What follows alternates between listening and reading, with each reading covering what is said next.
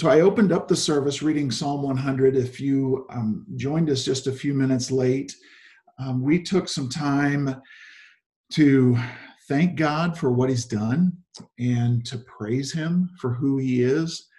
And I don't know about you, but just um, expressing that and reading through what what you put in the chat feature, did you notice how that just just changes the mood um, in your soul? Um, it just brought me to uh, just such a such a calming place. And I think that this psalm has the potential of doing that for us as we meditate on it. So I'm going to go through that psalm again very briefly. This is a little shorter uh, message than than normal, and um, don't now that I've said that, don't use the applause uh, portion of the Zoom feature. Some of you we'll do that just because I said that. But um, this psalm was originally written and used in a way that um, that was used in in the temple and at times of, of making sacrifices and it was known as a thanksgiving or a peace offering at the temple and this psalm would be sung at the end because this was the last offering that they would make um, it was probably because uh, of the previous offerings, such as confession and mercy and acceptance, that they were able to then allow thanksgiving to flow from this appreciation of what God has done and who God is.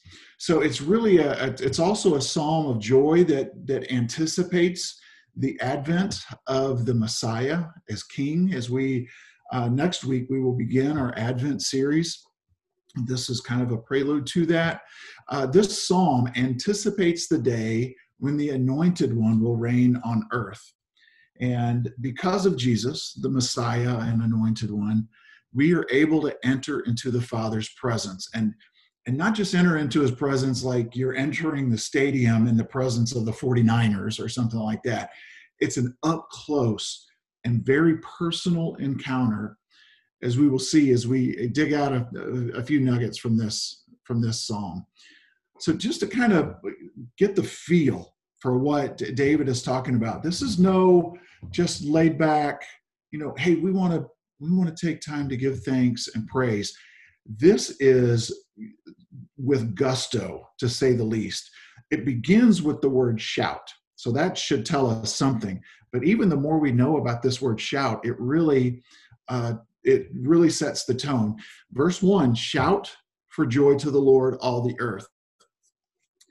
And so this word shout comes from a root word that means, and this was really weird when I first read this, it means to impair or to mar by breaking. So I was like, what in the world does that mean? And we impair by breaking with joy to the Lord?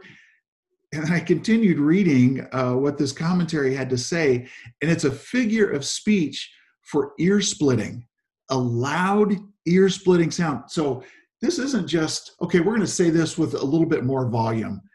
This is offering a loud, ear splitting shout for joy to the Lord, holding nothing back with complete, unrestrained joy.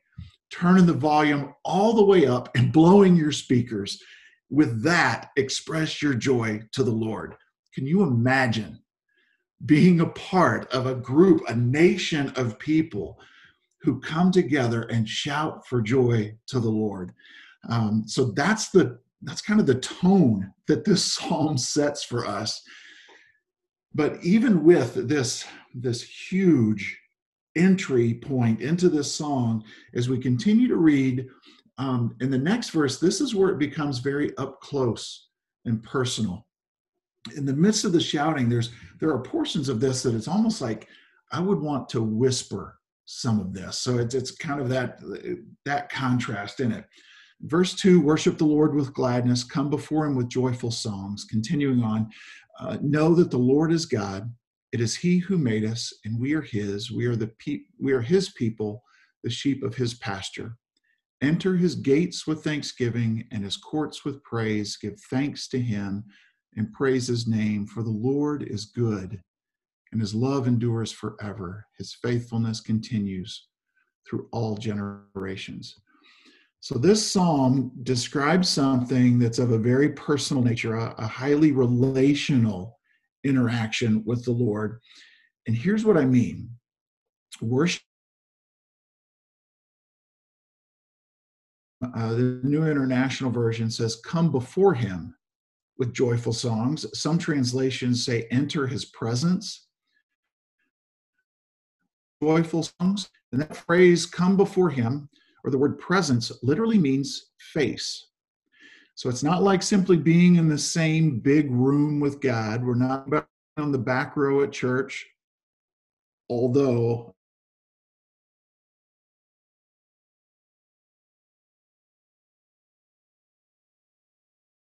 face to face interaction with God. Come face to face with the living God in joyful song. Let that sink in. He is inviting us to come face to face with Him in joyful song. I believe that the essence of worship is to adjust our life in such a way that we come face to face with God. And so let me illustrate it. This is what I mean. Um, I'll tell you this story. Uh, a really long time ago, I was asked to speak at a youth camp where the setting was Daytona Beach. And I lived in uh, this, in the Midwest at the time in St. Louis. And so when I was asked to speak at a youth camp on the beach, I said yes immediately. Um, so I get there, I get settled in, and my hotel room, the hotel in general, is on the beach and it faces east. And it dawned on me, oh, okay, uh, the sun is going to rise over this beautiful ocean setting. So I set my alarm early enough to watch the, that beautiful sunrise for the next morning. So that next morning, I get up pre dawn, I make my way through the dark to the sandy beach. I've got my journal, a Bible, and I kind of kind of dug out what was what felt like almost like a recliner in the sand and I sat there uh, with journal and pen. And this is a, an, an edited portion of that journal entry that I'm going to read now. The sky is mostly pink as I anxiously anticipate sunrise. The lighting technicians in heaven are turning on the power and allowing the electricity to begin to flow through the neon pink clouds. Full power and full light are mere moments away. And as I was writing that, then I looked up and then I could begin to see just a little bit of the sun, uh, the top part cresting over the horizon, over the ocean. And I, I just sat there kind of um, just glued to it. And then when I went and when I returned uh, to journal, I realized I'd been staring at the sun a little too long because when I looked at my paper on the journal, uh, my journal paper, all I could see were blue spots. Uh, but I ended up uh, continuing to write. There it is. This is what I've been waiting for the sun. It's not just a red haze, it is now a glowing ball of fire. And I kind of sat with that for a little bit. And I just sensed that there was a, a message in this for me. And I continued journaling. You know, we say the sun has come up, but actually, it's just the rest of the world coming around. Isn't that just like us to think that everything revolves around us? Forgive me, Father, for falsely thinking that when you are present, that you have shown up. Like the sun, you are always here and have been waiting for me to come around. Thanks for waiting. The reds and oranges fade to a warm yellow. And now for the sun to be anywhere but right in front of me means that I have spun off in a different direction. The sun has risen. Will I turn to him? Each day begins with a similar invitation from our Creator. He beckons us to come back around and worship Him face to face. So, for me, that experience reframed the way I think of worship. Worshiping God is what happens when I turn away from all else that is not Him, from all that is less than Him, And in coming back to Him and turning back towards Him, I draw near face to face with my Creator. So, in a, in a practical sense, what does that mean for us to come back around to God? And I think we know that it's more than just physically the direction that we face.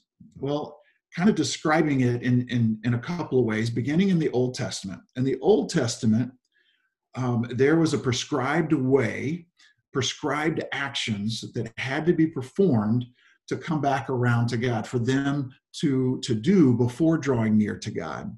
And even when those things were performed perfectly, you could only get so close to God. At best, the common Jew could only worship from a distance. They all had access to God, but it was a limited access. There were certain things that they had to perform. There were obstacles that they had to go through. I'm not talking obstacles like Hebrew ninja warrior, but they would have to go through some things that would that were pretty difficult so that they could enter into God's presence. Um, going way back to the tabernacle before the temple, there was a gate to the tabernacle giving entrance to the outer court. So once through the gate, a seeking sinner uh, was confronted with an altar and a laver. And the sinner would need a radical and recurring cleansing. That's what would take place in that outer court. And even when accepted at that altar, this outer court was as far as the common Jew would go. Only a priest was allowed to enter and approach any closer. The priest could pass through a door into the holy place. And there the priest could enjoy the benefits of the table of the presence. But even priests could go no further than that unless he was the one high priest only the high priest, after an elaborate ritual preparation, and only one time a year, was permitted into the actual presence of God in the Holy of Holies. Now, this psalm is prophetic in that it points to a day when all that will be changed. All who recognize the Messiah will have access to a face to face encounter with God today, right now, we have direct access to God the Father through Jesus because of his barrier breaking death on the cross. In Matthew 27, uh, beginning in verse 50, this is when Christ is on the cross. And we pick up here, it says, And when Jesus had cried out again in a loud voice, he gave up his spirit. At that moment, the curtain of the temple was torn in two from top to bottom. The earth shook, the rocks split, and the tombs broke open. The bodies of many holy people who had died were raised to life. The barrier to the Holy of Holies, that curtain, was broken, literally was torn. And so also was the barrier between death and life.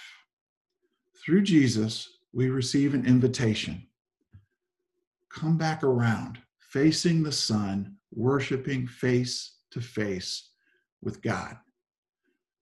So, with that history as our backdrop, with this picture of acceptance, verse 4 really kind of comes to life. Enter his gates with thanksgiving and his courts with praise. Enter his gates with thanksgiving, thankful that we can come into a place where we can be forgiven. Um, enter his courts with praise. We can praise him for him being God. Give thanks to him and praise his name. If we back up a verse to verse three, we understand what makes that verse possible, verse four possible. Verse three says, Know that the Lord is God. It is He who made us, and we are His. We are His people, the sheep of His pasture. It's almost like a, a creed, it's a statement of beliefs that you can kind of drive a stake into the ground. And this helps you um, be in the right frame of mind as you come into God's presence to kind of take that verse and and to rephrase it in a way that we would be able to then use it acknowledge the Lord is God, believe it is God who made you, trust that you belong to Him and that you are part of a family belonging to Him. And finally, He is the great shepherd who feeds and cares for you. I mean, when you understand what He's done, you give thanks and then you praise Him for who He is. Walk through the gate, enter the outer court, but don't stop there. As it says in verse 2 of Psalm 100, come before Him, get face to face with Him. Now, now, maybe that sounds daunting or scary to draw close to God. And you would not be alone in thinking that. Because we read in the Bible that when people encountered God's presence, their first and most common response was fear. And the first and most common response on God's part was to say, Do not be afraid. So, what could help us to move past that fear? Or maybe it's doubt for you, but uh, what would help us to move past whatever that obstacle is and to draw near to God? Verse 5 says, For the Lord is good. Acknowledging that He is good helps us move past our fears and draw near to Him. When you think of God, do you think of a God who is good? acknowledge that He is good. We move through those obstacles. We are not held back by fear because we know that the God that we are drawing close to is good. And then verse 5 goes on to say this For the Lord is good, and his love endures forever. His faithfulness continues through all generations. This word love um, in the Hebrew is hesed, and it's a it's a big word. It's a word that's rich in meaning, and it has if if this were a diamond, it has numerous facets. Yes, it's love, but it's in a very personal nature. It describes an endearing attachment. It's it's that face to face kind of encounter. It's love that's marked by kindness and steadfastness and loyalty and mercy and beauty and goodness, all of these things. So, going back to that verse, verse 5, I want to give you a chance, and this is uh, you can use the chat feature if you if you would like. I'm going to um, copy and paste three three items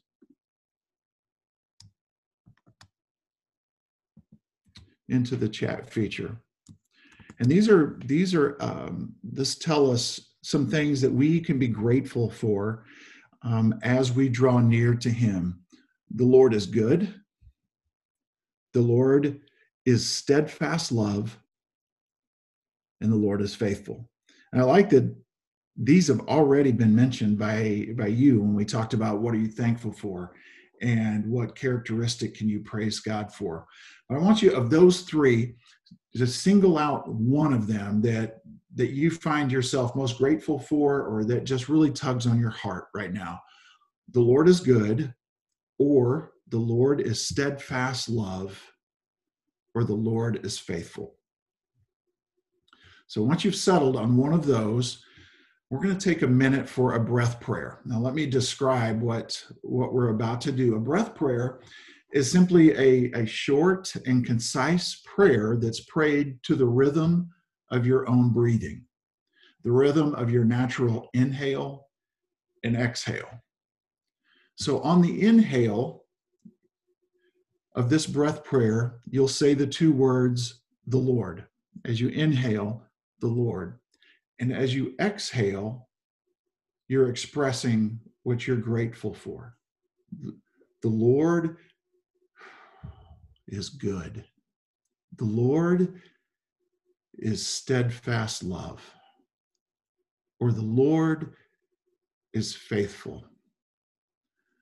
I want you to settle in with one of those. I want you to take about a minute for this breath prayer. Um, we're going to go total silent on this. So don't think that Zoom froze or that you got kicked out. We're going to be totally silent. And then in about a minute, Jane uh, will lead us in singing a hymn that's highlighting one of those characteristics. So just getting quiet, maybe closing your eyes. The Lord is good. The Lord is steadfast love. The Lord is faithful.